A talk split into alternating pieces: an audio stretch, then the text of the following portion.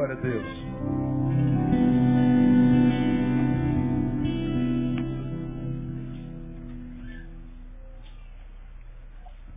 Abra comigo a tua Bíblia em 1 João capítulo 2. 1 João capítulo 2, é, epístola, lá atrás, lá pertinho do Apocalipse, não é o Evangelho de João, entre os quatro, mas lá no final temos as duas cartas de João. Nós vamos ler a primeira e leremos mesmo assentados como vocês estão, os versículos 13 e 14, onde uma palavra do Senhor para os pais, para os jovens, para os meninos, que retrata, na verdade, uma caminhada o tema que eu daria essa palavra é a caminhada. Meninos, jovens, pais, ele só escreve para quem ele sabe vai ler. Diz assim o texto 13 e 14 de 1 João. Pais, eu vos escrevo porque conheceis aquele que é desde o princípio. Jovens, eu vos escrevo porque vencestes o maligno. Eu vos escrevi, meninos, porque conheceis o Pai. Eu vos escrevi paz, porque conheceis aquele que é desde o princípio. Eu vos escrevi jovens, porque sois fortes, a palavra de Deus permanece em vós e já vencestes o maligno. Amém, amados? Eu queria, eu queria destacar três realidades desse versículo para a gente conversar nessa noite. A palavra de Deus é a nossa bússola, é o nosso farol, é lâmpada para os nossos pés. E dentro dessas três é, coisas, realidades que eu quero destacar, quero tecer alguns comentários para nossa para nossa edificação nessa noite. É, Jesus usando João para dizer que ele escreve. Então ele está mandando uma missiva. Ele tem um destino para essa missiva. Ele escreve primeiro aos pais. Pais, eu vos escrevo. Por quê? Depois ele fala aos jovens, imaginamos os filhos mais velhos. Eu vos escrevo jovens por quê? E depois ele fala com os meninos, com os mancebos, os adolescentes. Eu vos escrevo meninos por quê? Então, sobretudo, ele falando que é um Deus que se comunica. Um Deus que não só se comunica, mas um Deus que se comunica com todos que têm capacidade de comunicação. Ele só retirou daqui os bebês, ele coloca os meninos, uma ali da puberdade, dos, 8, 9 para cima. Ele coloca os jovens que saíram da adolescência, 25 para cima. E ele fala dos jovens que possivelmente se casaram, constituíram famílias, amadureceram, viraram pais. Ele fala com todo mundo que seja apto a se comunicar. É um Deus que se comunica. Não é um Deus inerte, um Deus é, incapaz de ser alcançado, ele fala que é um Deus que se comunica. Nessa comunicação, ele, ele, ele revela algumas realidades que eu queria destacar com vocês. A primeira delas, a afirmação de que o maligno é uma realidade.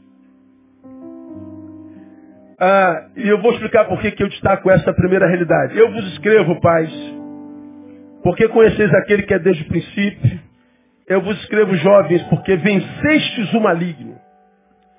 Depois, mais adiante, ele diz, eu vos escrevi paz, porque conheceis aquele que é Deus do princípio. Ele repete, eu vos escrevi jovens, porque sois fortes. A palavra de Deus permanece em vós e já vencestes o maligno. Então, a primeira coisa que eu queria destacar com vocês nessa noite, vocês vão entender por que eu estou falando sobre isso. João, ou o Espírito Santo, usa João para fazer uma afirmativa.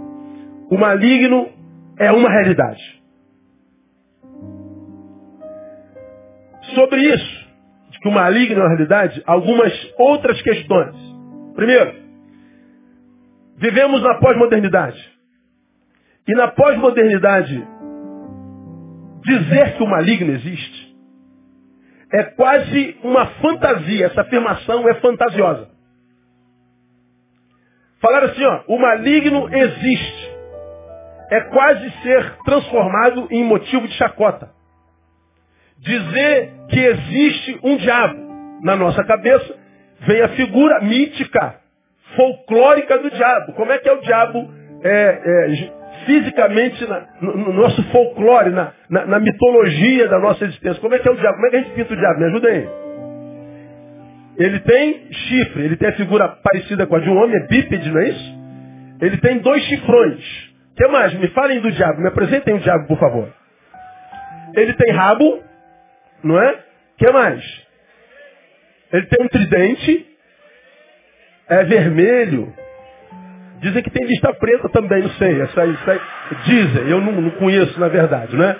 Então, o diabo, ele tem essa figura mítica de que é bip chifrudo, rabudo e carrega um tridente. Porque nós criamos uma figura mítica, uma figura folclórica do diabo, na pós-modernidade, dizer que o diabo existe é fantasia. Ah, deixa de ser bobo, rapaz. Tu acredita no diabo? Porque quando a gente acredita no diabo, a gente traz à memória, consciente ou inconscientemente, a figura mítica do diabo rabudo, chifrudo e preto e vermelho. Vermelho e preto, alguma coisa assim desse aí. Não, vermelho. Branco não tem. Branco é o, branco é o Espírito Santo. Cavanhaque nunca, meu irmão. Cavanhaque é Gabriel que tinha Gavanhaque. Hoje o Gabriel que tinha Gavanhaque. Não conhece Gabriel? Está repreendido. Olha o diabo se levantando, irmão.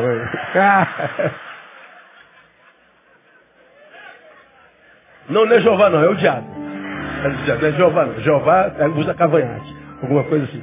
Então, nós criamos a figura folclórica do diabo e se acreditou nele por muito tempo. Na pós-modernidade, essa afirmação é quase uma piada.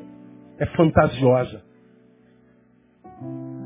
Na pós-modernidade, falar dessa figura como tal é uma fantasia. Como se não conhece outro diabo que não essa mitológica, a gente não consegue conceber um diabo de outra forma. Mesmo que a Bíblia diga que o diabo é capaz de se transformar no quê?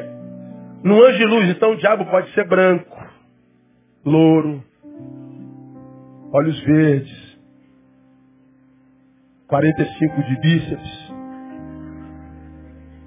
Pode chegar na igreja no, numa Land Rover. Mas pode também ser malhada, glúteos avantajados, coxas grossas. Pode ter cabelo comprido, liso ou não. Pode estar sentado do teu lado. Usando perfume Dolce Gabbana. Só que na nossa mente não é concebível um diabo bonito. Não é concebível um diabo, um maligno, que não tenha aparência de maligno, ou uma aparência maligna. Esse versículo, ele fala de uma realidade que nós excluímos, consciente ou inconscientemente da nossa existência. De que a figura do diabo é um folclore, é mítica, isso é invencionice. Bom, para João, ou pelo Espírito Santo usando, João diz, não, eu escrevi para vocês, jovens, meninos, pais, porque vocês lutaram contra o maligno e venceram. Ele não está falando de utopia, ele está falando de uma realidade. Estamos falando de um Deus que se comunica com um tipo de gente. Ele fala de um Deus que se comunica com que tipo de gente? Com tipo de gente que está lutando. Com tipo de gente que está lutando contra o quê? Contra o maligno. Então o maligno é uma realidade. Isso não é invencionice de, de crentes idiotas. Isso não é invencionice de, de, de, de fanáticos religiosos. Isso é palavra. Só que no tempo que a gente vive, isso é quase uma idiotice. Ora, por que, que é uma idiotice? Porque nós vivemos na pós-modernidade, que só acredita no que se vê. Só acredita no que se mensura. Então, admitir que a, a, a, o diabo é uma realidade, que o maligno é uma realidade, e admitir que na pós-modernidade essa afirmação é fantasiosa, é chegar à seguinte conclusão. Ser crente na pós-modernidade, portanto, será sempre uma crise. Porque viver fé, seja de que, em, que, em, que, em, que patamar for, no que for, é viver sempre em crise, porque nós vivemos uma realidade que exclui a realidade não mensurável. Nós vivemos numa época que exclui qualquer outra época que não se pode historicizar. Que exclui a realidade do metafísico, se torna fantasioso. Aí o que, que nós fazemos? Com medo do que pensam, do que dizem, a gente é absorvido pela cultura e a gente acaba perdendo fé. Consequentemente, a influência dela por causa da língua do pós-moderno. Hoje à tarde, conversava com alguém que ainda é membro de nossa igreja, quer dizer, não sei se recadastrou, mas que chegou por um dos nossos ministérios. Nós temos vários ministérios na nossa igreja que não são comuns numa igreja evangélica comum, como o motoclube. Ah, nós temos o pessoal da academia de judô, jiu-jitsu, capoeira. Nós temos outros ministérios aí que, que, que, que, que são mais de rua do que de dentro. Nesses ministérios, por exemplo, nós pegamos o, o, o motoclube. Para qual é a função do motoclube dentro da igreja? Não. O motoclube está rodando o Brasil o ano inteiro, o tempo inteiro, fazendo comunhão com outros motociclistas para alcançá-los. Começamos há 10 anos com seis pessoas, somos quase 200 hoje. Agora acontece que é possível que rodando em cima das nossas motos, porque o motociclista ama a moto que tem, é paixão. Eu sou motociclista, transformei uma paixão numa missão. Transformamos no ministério missionário. Começamos lá atrás, há 10 anos atrás, 2006, eu, André, mais dois casais. Durante dois anos já cancelei minhas agendas todinhas, só fiquei em cima de moto. Em todo que era evento de moto desse país, desse estado, a gente caminhou. E hoje o motoclube funciona com pernas próprias. Tem três anos que eu não faço uma viagem de moto. Esse ano eu faço, em nome de Jesus. Eu volto para a estrada de alguma forma, nem que seja uma ou duas viagens. Acontece que nessa jornada, o que, que a gente tem percebido? Estou usando o motoclube como exemplo. Nós que somos missionários da moto, podemos chegar no meio dos motociclistas e ao invés de ganhá-los para Jesus, eles nos ganham de Jesus. Somos absorvidos pela cultura. Porque a cultura, nesse caso, é fascinante, é liberdade, é irmandade, é solidariedade. A igreja evangélica tem muito a aprender com os motociclistas quando o tema é comunhão, quando o tema é amizade. Eles dão aula pra gente. É impressionante, a gente tem aprendido muito com eles. O que, que acontece? A cultura que exclui a transcendência, que exclui a fé, que exclui a realidade não mensurável, ou seja, espiritual, é, é, nos finca na terra de tal forma que a gente não consegue mais chegar ao céu ou sair da terra, é possível que eu, como missionário, estando no meio deles, ao invés de ganhá-los para Jesus, eles me ganham de Jesus. E nós temos visto acontecer algumas vezes. Por quê? Porque falar no meio antagônico da nossa fé, que pressupõe a realidade de um céu e de um inferno, pressupõe a realidade de um ser chamado Jesus que é caminho para Deus, e de um outro ser que, com o qual passaremos a eternidade se é, não, não admitirmos a possibilidade do caminho, se torna uma fantasia, se torna uma piada. Portanto, caminhar na pós-modernidade com a fé que nós temos como cristãos é caminhar em crise. Porque ou bancamos a fé e somos ridicularizados, ou sepultamos a nossa fé para mantermos a nossa própria imagem. Não é fácil ser cristão na pós-modernidade. Se existe uma coisa que o cristão deve tirar da cabeça quando o assunto é fé na pós-modernidade, é uma vida sem crise. Não tem como viver fé na pós-modernidade sem crise. Nós pregamos, por exemplo, a verdade numa sociedade que fez opção clara pela mentira.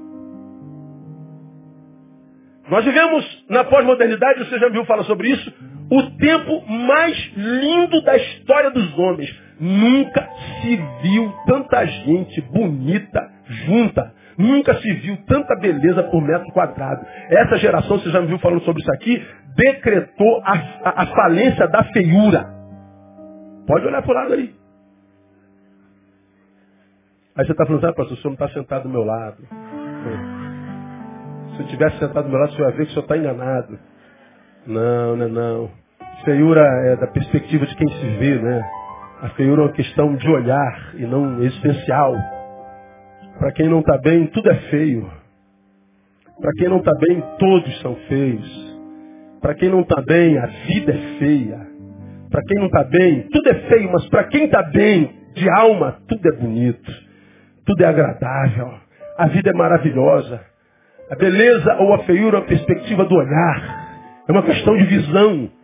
Mas essa geração é a geração que mais investe em estética, é a geração que mais gasta em estética em toda a história da humanidade. A indústria da estética no mundo é a maior indústria que existe entre os homens, paralela com a sexual, que é a do prazer.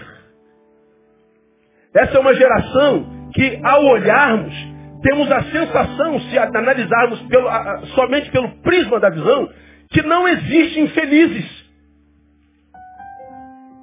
Olha, olha para o cabelo dessa irmã que está na tua frente, vê se esse cabelo é de gente infeliz. Olha para o perfume desse irmão que está do teu lado e veja se esse perfume é de gente infeliz. Olha para esse casal na tua frente ou do teu lado e veja se esse casal tem problema. Dá uma olhadinha. Entra no Face dos seres humanos hoje e veja se você encontra infelicidade. Não tem a sensação que, ó, eu estou olhando aqui, ó, 1.500 pessoas. E é impossível que pelo olhar eu detecte, não, aquele ali tem depressão, aquele ali está caído, aquele está mal. Não, o de trás não, o de trás está bem, o de trás está com dinheiro, esse cara está bem, esse cara está, pela, pela camisa que ele tem, nada, às vezes aquela camisa ele parcelou em 36 vezes, uma camisa. Não podemos acreditar em nada do que os nossos olhos veem. Por quê? que é, é, é, é, difícil acreditar no que nós vemos, porque na pós-modernidade nós fizemos opção clara pela aparência. Nós fizemos opção clara pela estética. A gente está sendo carcomido pela dor, mas a gente continua no salto. A irmã está aí com, com salto de. Qual é o maior salto que existe? 15? Aí 15.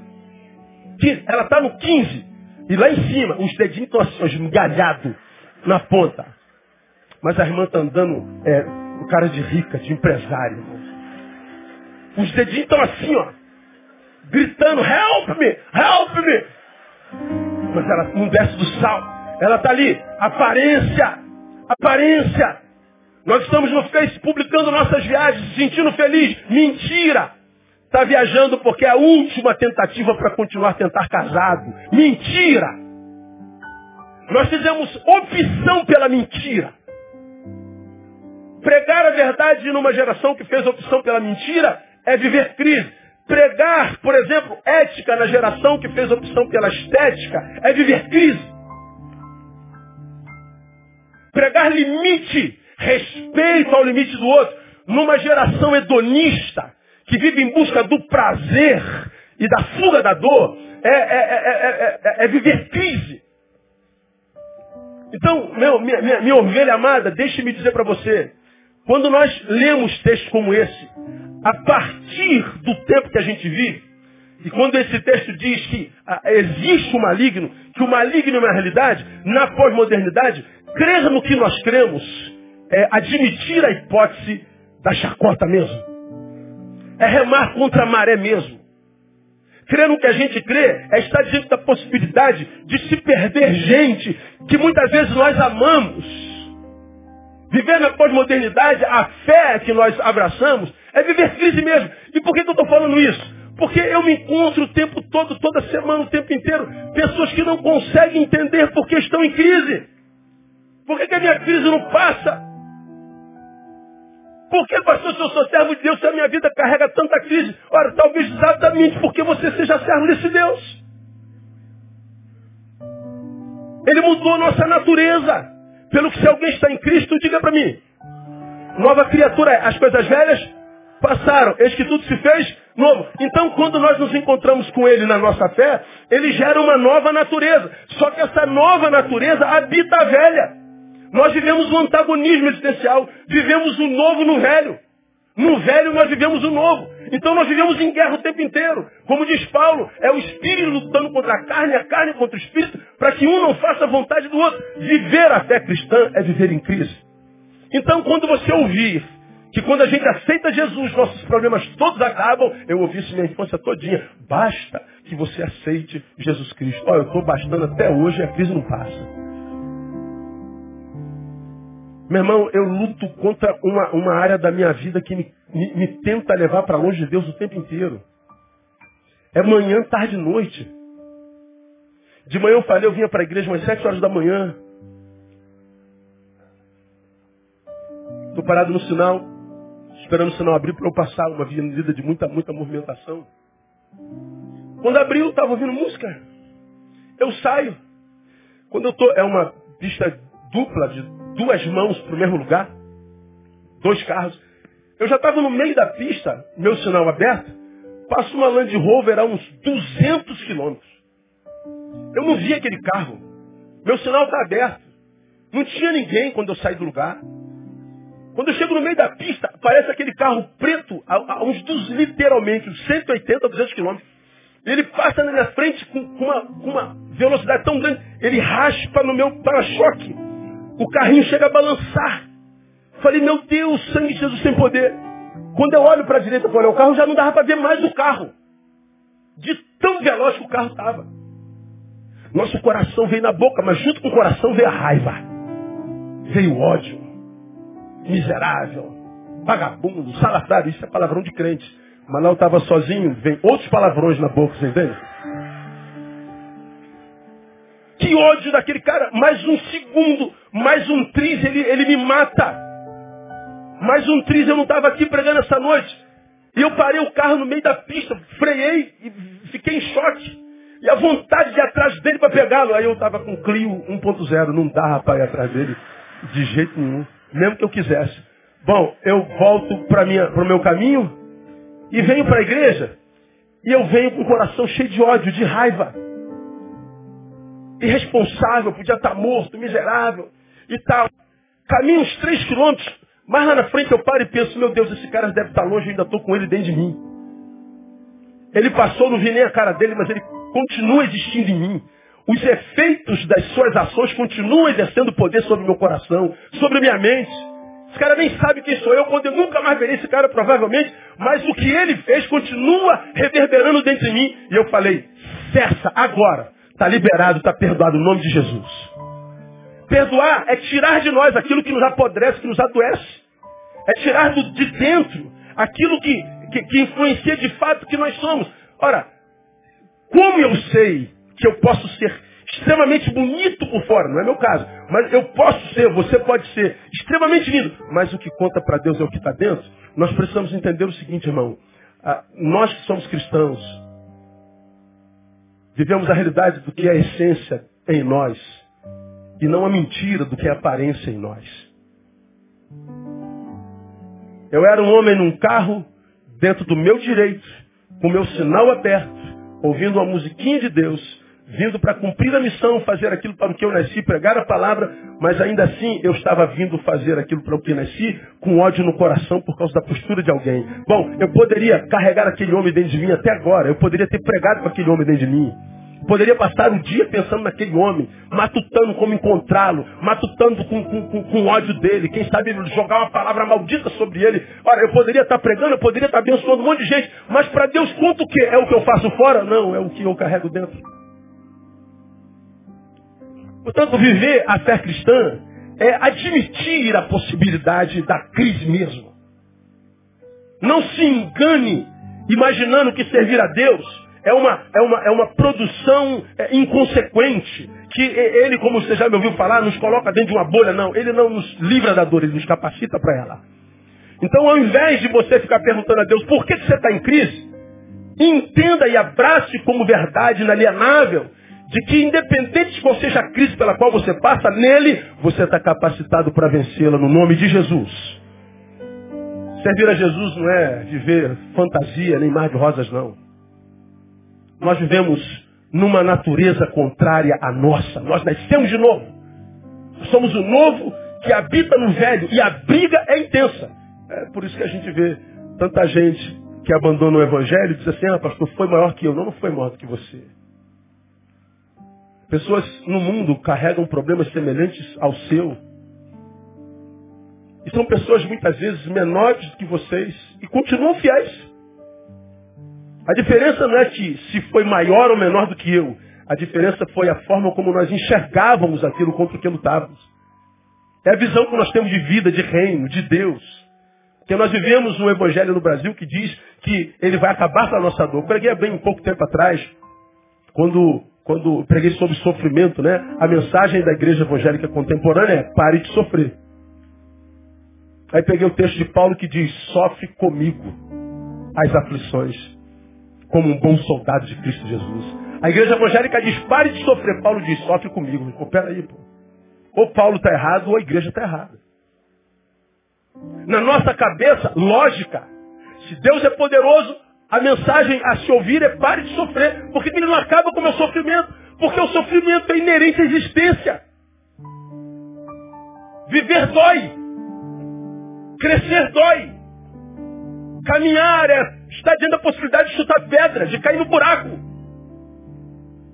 De ter que voltar, de começar de novo. Admitir a hipótese é estar preparada para o antagonismo. Ou nós abraçamos o evangelho como ele é, que é a capacidade de Deus para caminhar na crise, é a capacidade de Deus para caminhar independente da crise, nós vamos ficar assim, com essa fé é, que eu chamo de som de roda gigante, um dia eu estou bem, um dia eu estou mal, um dia eu estou bem, um dia eu estou mal, um dia eu estou bem, um dia eu estou mal, um dia eu estou bem, no outro dia eu estou mal, mal, mal, mal. Essa inconstância muitas vezes arrefece a nossa força, nosso poder de reação de tal forma que a gente, como diz o Eclesiastes, adoece sem que haja possibilidade de cura. A gente cansa de lutar. E por que cansa de lutar? Porque está lutando contra o inimigo errado. Está lutando contra com a arma errada. Está lutando com a visão errada.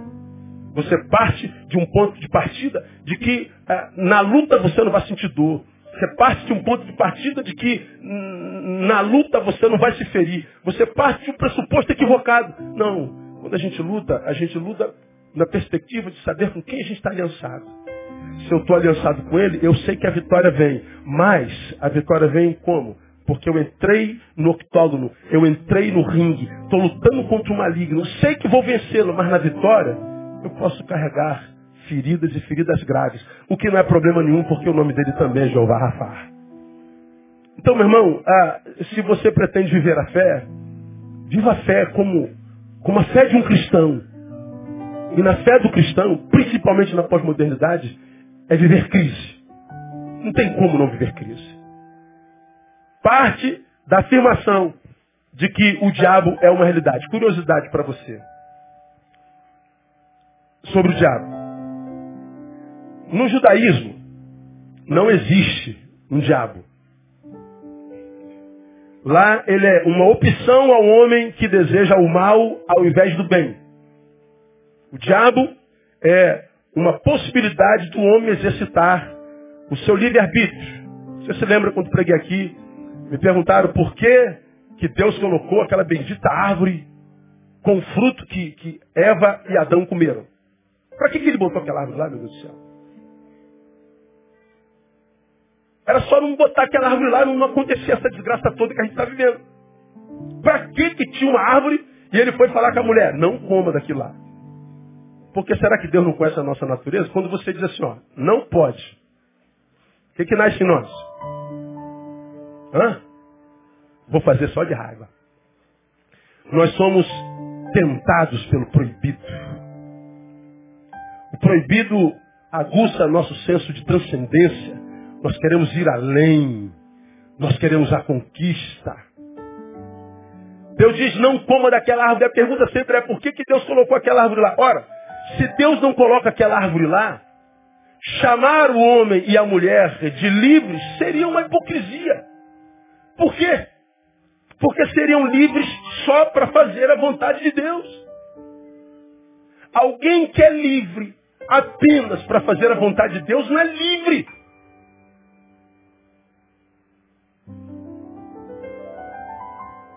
Se eu sou livre, eu quero o direito de não fazer a sua vontade. Se eu, se eu sou livre, eu quero oportunidade de fazer a minha. Deus coloca a árvore para que quando ele dissesse que o homem tivesse livre-arbítrio, ele tivesse mesmo. Para dizer que ele não estava brincando. Você é livre, como você já aprendeu aqui, inclusive do teu libertador. É como acontece conosco. A Bíblia diz, se pois o Filho vos libertar, verdadeiramente sereis livres. Por que é verdadeira? Porque existe uma falta de falsa, falsa liberdade. É aquela liberdade que me dizem ter, mas que embora tenha a minha prática da liberdade é cerceada. Não pode isso, não pode aquilo. A religião emerge fazer isso. Mas Jesus não faz isso. Ele diz, Neil, você está livre, verdadeiramente livre. E essa liberdade, inclusive, é liberdade de mim. Você está livre até de mim, que sou teu libertador. Me serve só se quiser, voluntário e por amor. Porque se você escolher me virar as costas, eu não vou colocar um bridão na tua boca e te obrigar a me servir como se você fosse um jumento, um cavalo. Cavalo as pessoas são chamadas em outra religião. Aqui não. Você é o ser livre. O que é o diabo no judaísmo? É, é, é, é o símbolo daquela árvore. Você é, o ser que Deus usa para que o homem possa exercer seu livre-arbítrio. Mas é só a possibilidade do mal, não é o mal em si. Você vai para o Espiritismo, não existe um diabo. Segundo Kardec, está lá no Livro dos Espíritos, na questão 131, que diz, evidente que se trata da personificação do mal sobre a forma alegórica. O diabo é uma alegoria. Ele é uma fantasia. Ele é uma invenção. Você vai para o budismo, não existe diabo. O mal é o resultado da mente inquieta ante a ilusão do eu e das formas do mundo material. Na cabeça dele, essa ilusão do eu e das formas do mundo material, ou seja, o que me tentam, o que me tira do caminho, é fornecida porque eles chamam de Mara. Que eles chamam não de diabo, mas de sujeito diabólico. Ou seja, ele só trabalha no campo das ideias. Você vai para o islamismo, é, ele é shaitan e não tem poderes. Ele apenas, como no hinduísmo, esfornece a ideia para, para quem lhe der ouvidos. No hinduísmo também não existe o diabo. Mas o texto do cristianismo deixa claro a realidade da sua existência e não só deixa claro que ele está em atividade. Eu vos escrevi porque vós vencestes. Ou seja, é uma existência em atividade contra a qual você luta e se lutar com as armas certas você vence. Então escuta, viver a vida no Senhor é viver a vida em luta. A diferença é que a gente luta e sabe o final da, da, da história. A vitória é nossa pelo sangue de Jesus. Então catuca alguém fala assim, meu irmão, a vitória será sua, tenha paciência.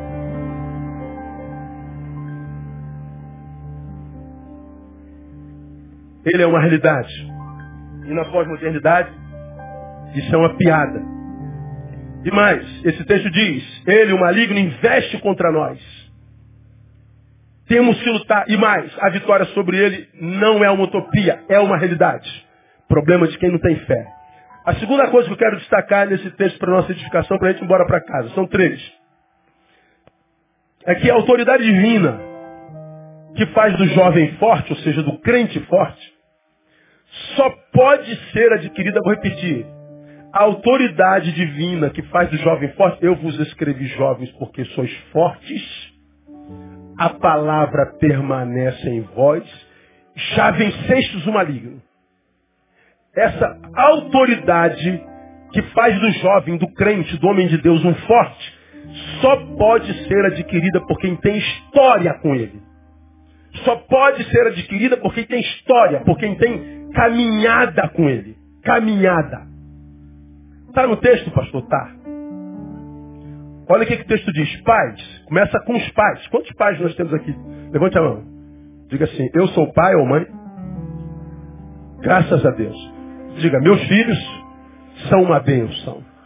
A minha mais velha está com zica, né? Soubemos hoje, né? Tadinha, está zicada. Está curada, em nome de Jesus. Hoje ela teve na igreja, em detalhes, começou a aparecer umas pintas. É zica. É o mosquito. Começa com os pais. Pais, eu vos escrevo. Olha só, por quê? Conheceis aquele que é desde o princípio. Ele está falando de pais que têm experiências com o Senhor. Não é pai que tem informação. Eu conheço. Conhecer é diferente de ter informação. Você se lembra que eu já falei sobre isso aqui? Ilustrei como? Pegando a figura do. Vamos pegar uma figura aqui que a gente conhece. Neymar. Conhece Neymar? Sabe quem é, não sabe?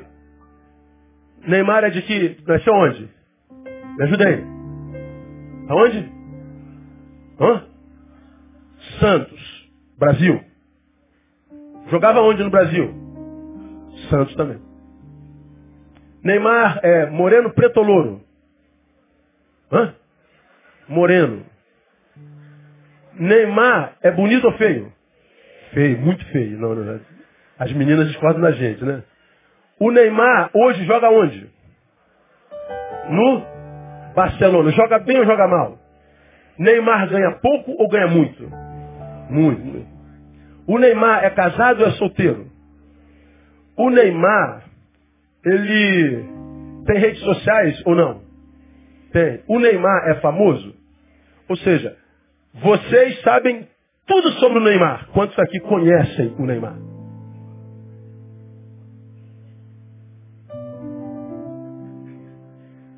A gente pode saber tudo sobre alguém sem conhecê-lo. Eu posso saber tudo sobre Deus sem conhecê-lo. Eu posso saber tudo da Bíblia sem conhecer a palavra. Eu posso ser o maior dos teólogos sem conhecer o teós. João não está falando do conhecimento informacional, ele está falando do experiencial. Ele diz, eu vos escrevo paz porque vocês conhecem. Ele fala de experiência. Agora, caminhe comigo. Jovens, eu vos escrevo porque vencestes o maligno. Ele fala aos pais e fala aos jovens. Os jovens são filhos. Por que, que esses filhos também recebem a missiva de Deus?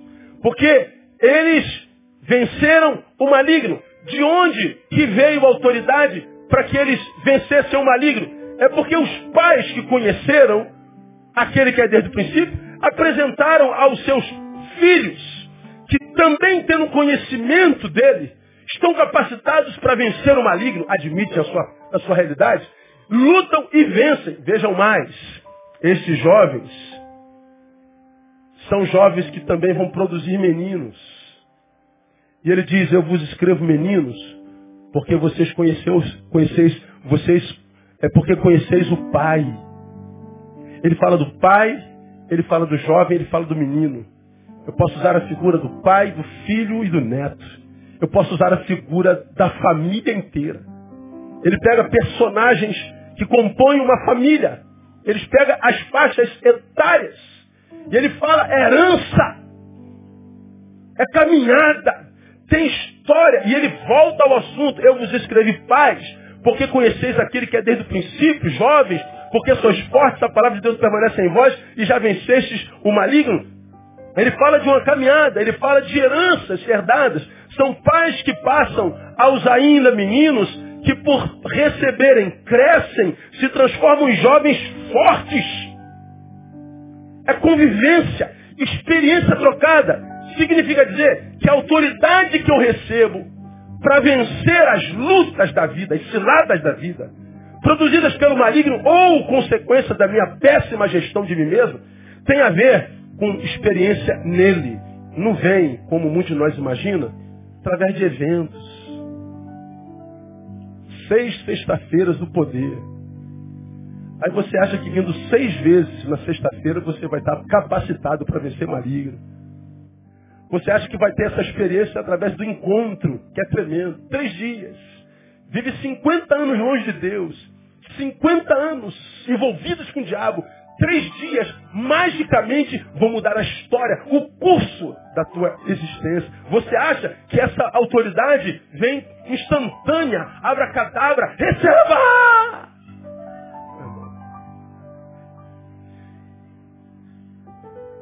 A experiência que me capacita para vencer Deus vem de uma caminhada diária, constante, ininterrupta com Ele. Não é instantâneo. Nós não somos a religião da mágica. Nós não somos a religião do abracadabra. Encontro com crentes caídos nesse país inteiro, por onde eu passo. Onde você vai? Eu sou ex-crente. Eu sou ex-crente. Eu sou ex-crente. Ah, eu já fui crente. Hoje eu sou um amigo do Evangelho. Todo ex-crente tem uma razão para deixar de sê-lo.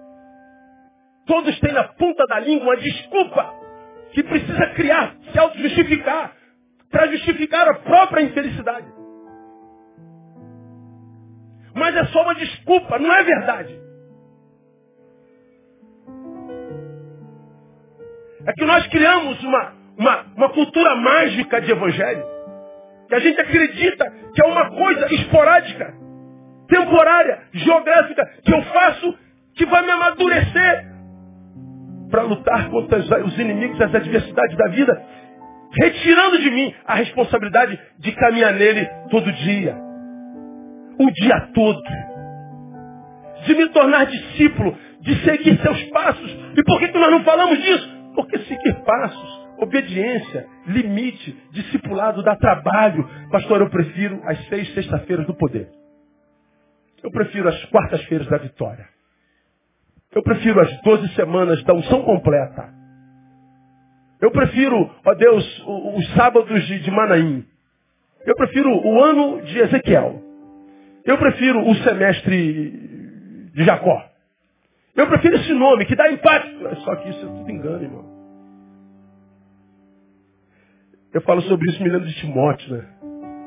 Paulo, quando escreve a Timóteo, 2 Timóteo 1,5, ele diz, trazendo à memória a fé não fingida, olha só, que há em ti, ó, tua fé verdadeira, que há em ti, a qual habitou primeiro em tua avó Lloyd, em tua mãe Eunice, e estou certo de que também habita em ti.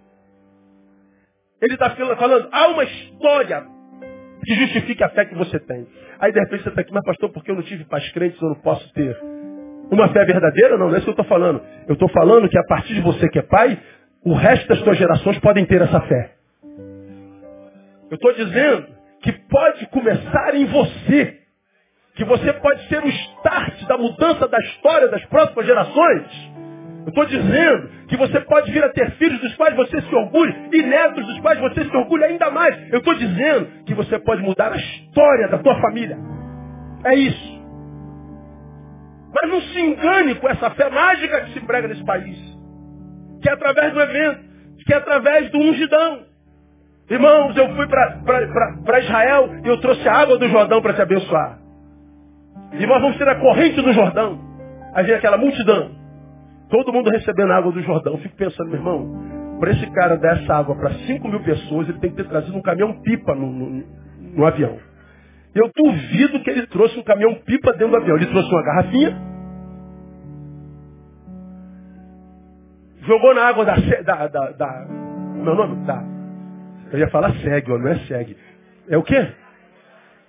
Sedai. Sedai, é. Não é mais Sedai. É outra coisa. É da água do Rio de Janeiro que não está legal. E o cara vai vendendo água ungida. E você acredita que a fé vem através da água. Você acredita que a fé vem através do lenço do apóstolo. É, meu Deus, misericórdia.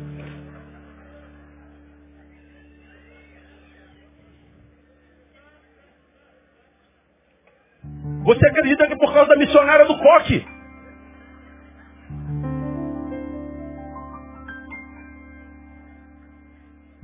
Nesse texto, João está dizendo, é uma caminhada. É a negação de si mesmo. Requer sacrifício. É luta contra si mesmo. Requer trabalho. Deus não abençoa vagabundo. Você já me ouviu pregando por que, que o evangélico gosta de milagre? Milagre, milagre. A gente quer milagre, milagre, milagre. Por que, que a gente adora milagre? Porque milagre não requer trabalho. Deus faz tudo. Agora, quando a Bíblia diz que a gente só colhe o que planta, está dizendo que se eu não planto, eu não colho. Significa dizer que eu posso morrer de fome. Morrer de fome não tem nada a ver com destino eterno. Se você encontrou um caminho que é Jesus, morre e vai para o céu. Mas se não trabalha enquanto não morre, vive um inferno. Eu posso ser de Deus e viver mediocremente. Está na Bíblia desde que a Bíblia é Bíblia.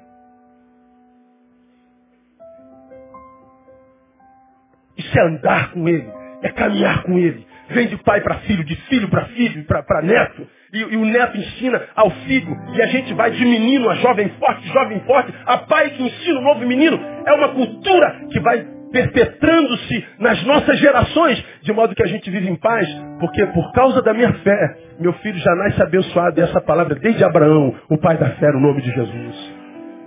Significa dizer que você está aqui, tem seu filho perdido, tem seu filho longe. Talvez a cura do teu filho não esteja na postura dele, esteja na sua. Quem sabe a mudança do seu filho comece na mudança do pai que você é. Comece na mudança do tipo de mãe que você é. Talvez a maldição do teu filho esteja em ti. É caminhada com Deus. A autoridade divina que faz o jovem forte só pode ser adquirida por quem tem história, caminhada com ele. Ninguém se torna doutor da noite para o dia. Ele começou lá no Jardim 3, ó. Começou com trabalhos lúdicos, brincadeirinha. Depois vai 2 para 1, um, depois vai o. Não é mais CA, é, é ensino fundamental, primeiro ano. E ele vai de ano em ano. Daqui a pouco ele é especialista numa matéria. Ele é doutor. Mas ele começou lá no jardim. Ninguém começa do jardim, pula para o doutorado. É uma caminhada de muitos anos, de muito sacrifício, de muita abstinência. A caminhada com Deus é a mesma coisa. A diferença é que quando a gente caminha com Deus, a gente sabe que a recompensa vem. Ele sabe da sinceridade do coração daquele que caminha com ele. Então, meu irmão, escuta. O tempo da tua vergonha, o tempo da tua humilhação, pode começar a acabar hoje no nome de Jesus. São posturas decidisse caminhar com ele. E não só visitá-lo de quando em vez. Viver uma fé esporádica, geográfica, temporária, cronológica. Isso não gera vida de ninguém. O que gera é frustração com a divindade. Essa autoridade só vem com quem tem caminhado a história. Termino. Terceiro tópico que eu quero destacar enquanto realidade nesse versículo. Para a salvação, a ação de Deus é a priori. Mas para a santidade, a ação de Deus é a posteriori. Dá para explicar, pastor? Dá sim. Eu sou salvo porque ele me escolheu. Vós não escolheste a mim, eu vos escolhi a vós. Eu não me converto, ele me converte. Não sou eu que escolho, ele que me escolhe. Salvação, o sacrifício é dele, a ação é dele. Agora, para a santidade, não. Santidade sou eu.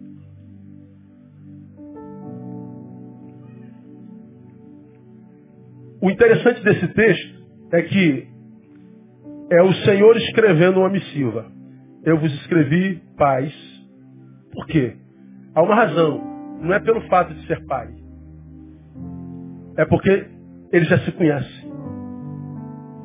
Eu vos escrevi, jovens, porque vencestes o maligno. Portanto, vocês absorveram o que vossos pais ministrou a vocês. Eu vos escrevi meninos porque conheceis o Pai. Como que o menino conhece o Pai? Através do Pai. Então, ele me escreve por causa de mim. Enquanto menino, ele me escreve por causa de mim. Enquanto jovem, ele me escreve por causa de mim enquanto pai. Para a salvação, é só graça. Parte dele. Mas a santidade, ou seja, o conhecimento, a intimidade, o contato, a comunicação, é por causa de mim. Por que, que ele escreve para mim enquanto menino? Porque ele sabe que mesmo enquanto menino eu leio. Por que, que ele escreve para mim enquanto jovem? Porque ele sabe que mesmo enquanto jovem, vivendo a pós-modernidade, eu tenho tempo para ele e leio. Por que, que ele continua escrevendo para mim, pai, desde quando eu era menino? Porque eu continuo pai, continuo firme na palavra, e ele continua falando comigo porque ele sabe, eu leio, eu escuto. Ele só escreve para quem ele sabe vai ler. Ele só fala com quem ele sabe vai escutar. Por isso tem um monte de gente que está em crise com Deus, porque Deus não fala comigo. Ele sabe que você não vai ouvir. Ele não fala contigo porque ele te conhece. Então, pastor, se ele me conhece, ele tinha que falar não, porque ele te conhece, ele não fala. Ele não fala com você porque ele é mudo, ele fala com você porque você tem ouvido e não ouve. Porque ele te deu palavra e você não lê. Porque ele te abençoou e você não reconheceu as bênçãos. Se existe uma crise na relação entre nós que somos a noiva e o noivo, A, a, a culpa não está no noivo. O nosso noivo é perfeito. Não há variação, sombra de variação. Ele é o mesmo ontem, hoje, será eternamente. Ele não muda, ele é perfeito. Então, se eu estou em crise com o divino, o problema só pode estar na noiva. É mais ou menos como marido e mulher. Por exemplo, se o marido for saudável e a mulher for saudável, e ninguém tomar nada, o que, que acontece de nove em nove meses? Você vai ter filho até morrer. Temos um irmão aqui na nossa igreja que tem 17 filhos, irmã Tereza. E você sabe que os filhos vão trazendo netos jogando nas costas da mãe também. 17 filhos. Se o noivo é saudável, a noiva é saudável, eles vão gerar filhos até não haver mais possibilidade de nós. Para não ter filho é que a gente toma alguns cuidados. Aí vem o anticoncepcional na mulher, vem a camisinha no homem, vem a cirurgia do homem, como é, é o nome dela? Vasectomia. Ou seja, porque sou saudável e não quero ter filhos, eu tomo algumas atitudes. Agora, se for o contrário, se eu tenho saúde e ela tem saúde, se nós estamos bem, bem, a nossa vida vai reproduzir até o fim da vida.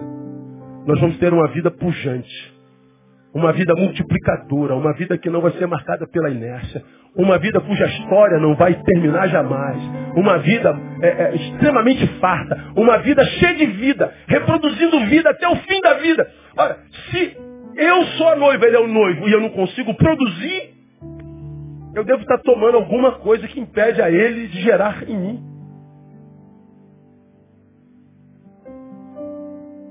Por que, que na tua vida a geração do divino não acontece? O que, que você está fazendo que está impedindo que você tenha filhos espirituais? Que você tenha frutos espirituais? Jesus não está tomando nada. Ele não usa nada. Ele é perfeito. Ele é saudável. Por que, que não acontece contigo? Alguma coisa em ti te impede. Para a salvação, a ação dele é a priori. Para a santidade é a posteriori. A priori é mim, é sou eu. Eu me transformo em alguém com quem ele fala. Eu me transformo em alguém para quem ele escreve. Eu me transformo em alguém que ele quer que eu me transforme. Na pós-modernidade, voltamos para o primeiro tópico, a crise. Eu posso vir como missão, missionário, sou absorvido pela cultura e aí, imediatamente deixa de ser alguém com quem ele falava. Porque nós preferimos ouvir a voz dos agora iguais. Enquanto, ainda que cristãos, formos absorvidos pela cultura, valorizarmos a estética em detrimento da ética, enquanto preocuparmos mais com a nossa imagem do que com a nossa missão, nós vamos estar diante de um Deus que fala, mas que para nós será mudo. Nós vamos estar diante de um Deus que tem boca e fala, tem olho vê, tem ouvido ouve, tem mãos e apalpa, tem pés e andam, mas nós vamos estar como quem adora ídolos. Que tem boca e não fala, tem olhos não veem, tem mãos não apalpam. Tem pés e não andam. E o problema de adorar ídolos é que o adorador se torna a semelhança do adorado. Tornem-se semelhante a eles todos que o adoram. Ora, se nós adoramos um Deus vivo e nós nos tornamos a semelhança de um vivo Deus, como será a nossa vida? Uma vida cheia de vida. Por isso que ele diz, eu vim para que vocês tenham vida e vida com abundância. Então, amados, é a minha proposta nessa, nessa oportunidade.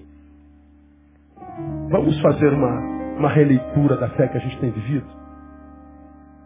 Faça uma releitura da fé que você tem vivido. A minha concepção é, é é impossível servir um Deus como nós e termos a vida de Deus que não tem nada a ver com nós. É, é, um, é um antagonismo existencial sem precedentes. De um Deus que, que diz que proveria todas as coisas, um Deus que diz que não me deixaria faltar absolutamente nada porque Ele é meu pastor.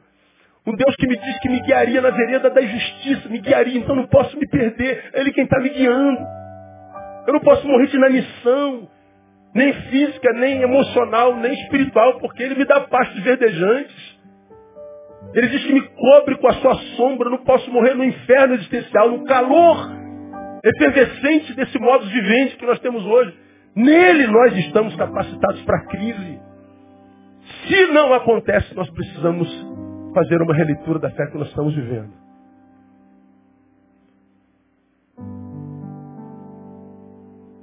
A afirmação de que o maligno é realidade, a autoridade divina que faz o jovem forte só pode ser adquirida por quem tem história. Para a salvação a de Deus é a priori, para a santidade é a posteriori. Termino citando Mário Quintana, que eu já tenho aqui muitas vezes, quando ele define o analfabeto. Né? Analfabeto não é o que não sabe ler, analfabeto é o que sabe ler e não lê. Nós estamos diante de uma missiva. Eu vos escrevi. Então, sobre tudo e por último, Deus está dizendo, eu sei, Pai, que você sabe ler, porque você lê. Eu sei, jovem, que você lê, porque você lê. Eu sei, menino, que você lê, porque você lê. Por isso eu estou escrevendo para você. Eu sei que você escuta, pai, jovem, filho, porque você me ouve. Por isso eu falo contigo. Então, no nome de Jesus, volta a ler. E ouve o que você lê. E você verá que Deus vai escrever para você o tempo inteiro. Deus vai falar com você o tempo inteiro. E quando as muitas vozes que produzem confusão em nós aparecerem, você vai saber discernir a voz das vozes. E você não viverá confusão vai viver vida abundante até o fim da vida, independente da qualidade dessa vida, porque aquele que prometeu é fiel, não pode mentir. Que Ele te abençoe com essa palavra e que te capacite a voltar a ler, a ouvir e a percebê-lo no nome de Jesus. Aleluia. Ficar em pé. Glória a Deus.